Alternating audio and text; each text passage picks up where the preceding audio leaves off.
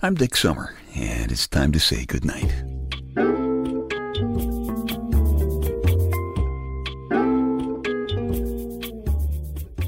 This is a quiet place to rest your head, a safe place to hide a hurting heart, a gentle place to fall. We just call this place goodnight.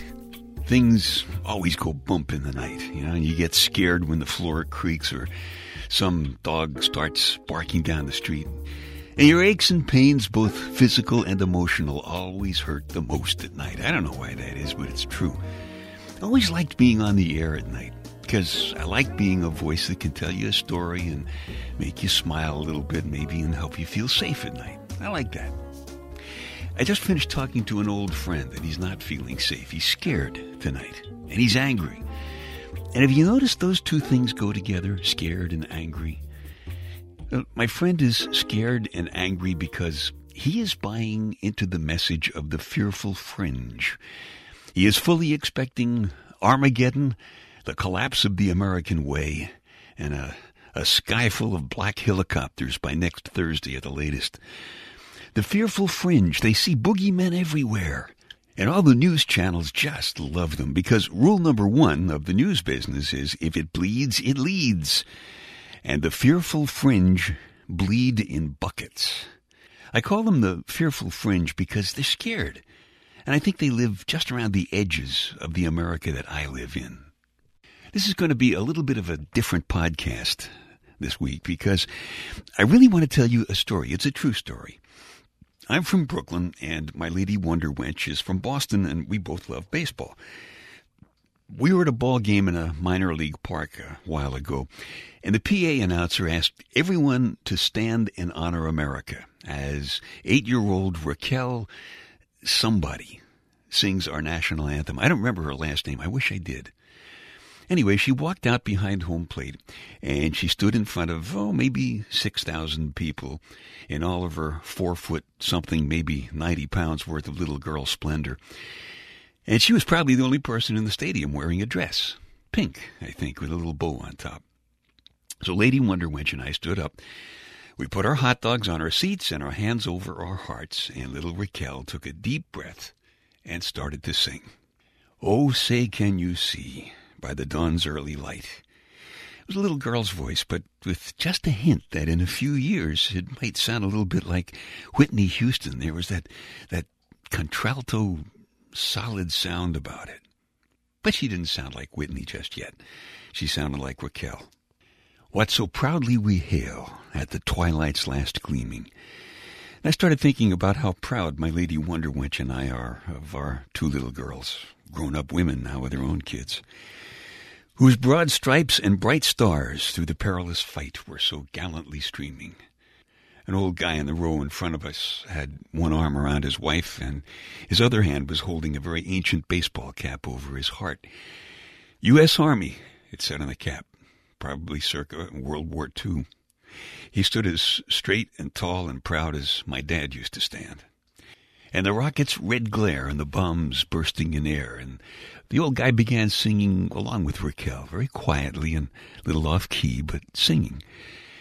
And Wonder Wench started singing along with him, singing and, and, and crying. And I knew she was thinking about her brother Bob. Bob's simple white cross stands in the sand behind Otis Air Force Base on Cape Cod. Gave proof through the night that our flag was still there. More and more of the people around us started singing, very quietly and a little off key, but singing together.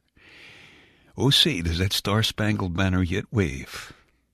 All of us were singing now, very quietly and just a little bit off key, but singing, all of us, all around the field, or the land of the free.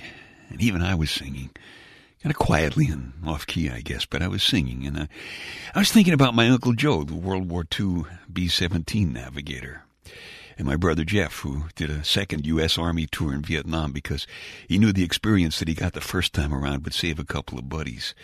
He was right. Cost him a chunk of his leg. But he never talks about his Purple Heart and his Bronze Star. Little Raquel was a straight ahead kid. She didn't go up and hit that fake high note on the on the words "the land of the free." You know, she just finished the statement. and the home of the brave. We all sang it together, quietly, little off key. Little Raquel, my lady Wonder Wench, me with my jacket that says Brooklyn across the front. The old guy with the army cap in front of us, and about 6,000 other people who just came to enjoy a good baseball game together. It wasn't a huge, majestic sound. It was, was really kind of quiet and a little bit off key. But it was, all of us together. I don't think any of us expected that.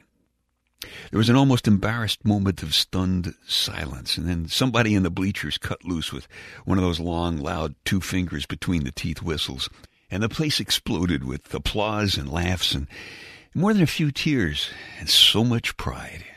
So much pride that we felt at that moment together it was exactly what it says on the money. E pluribus unum, out of many, one. You know, that's more than just a slogan on our money, out of many, one. No nation has ever done what we do on the scale that we're doing it. No country anywhere near our size, with our power and our wealth and our thrust, has ever been governed by its own people.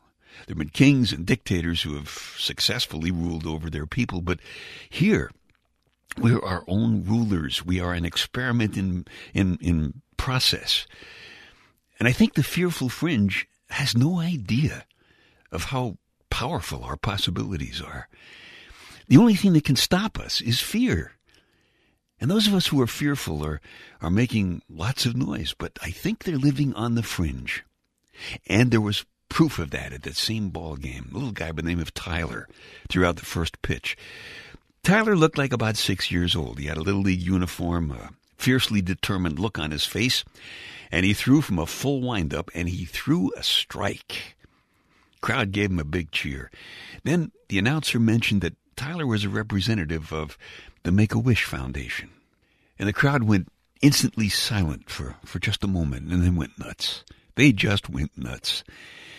I don't know if you know it or not, but the Make-A-Wish Foundation is devoted to helping to make at least one wish come true for kids like little Tyler, who are probably going to die soon. But little Tyler wasn't afraid of that. He had only one thing on his mind. He went out there, he threw his strike. He didn't let the fact that he wasn't going to throw very many more of them stop him. He just reared back and he fired that pitch. And that's what made America. That's what we're made of.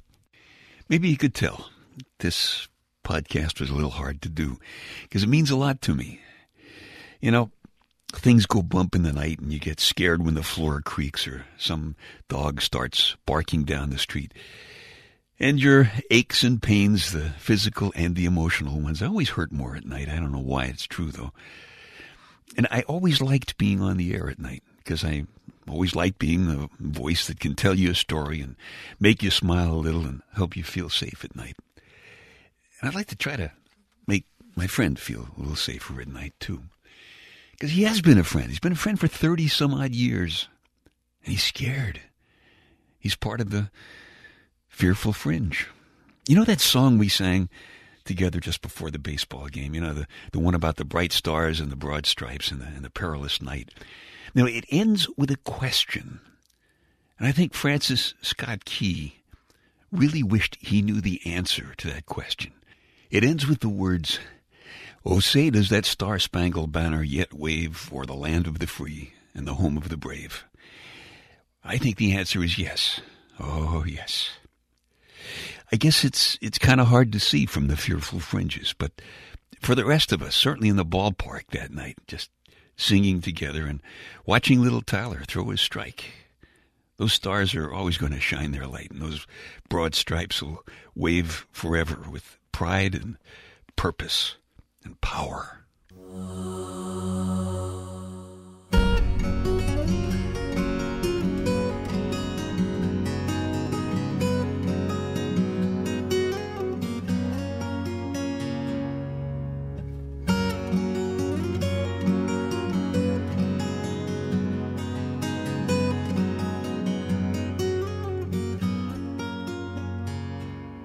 Okay, time to tuck you in now. I'm Dick Summer, and I hope you'll come back soon for a gentle place to fall. Quiet place to rest your head. Safe place to hide a hurting heart. Nice and easy now. Couple of deep breaths. Come on. There you go. Just one more. That's better. All the way to sleep. All the way to sleep. Good night.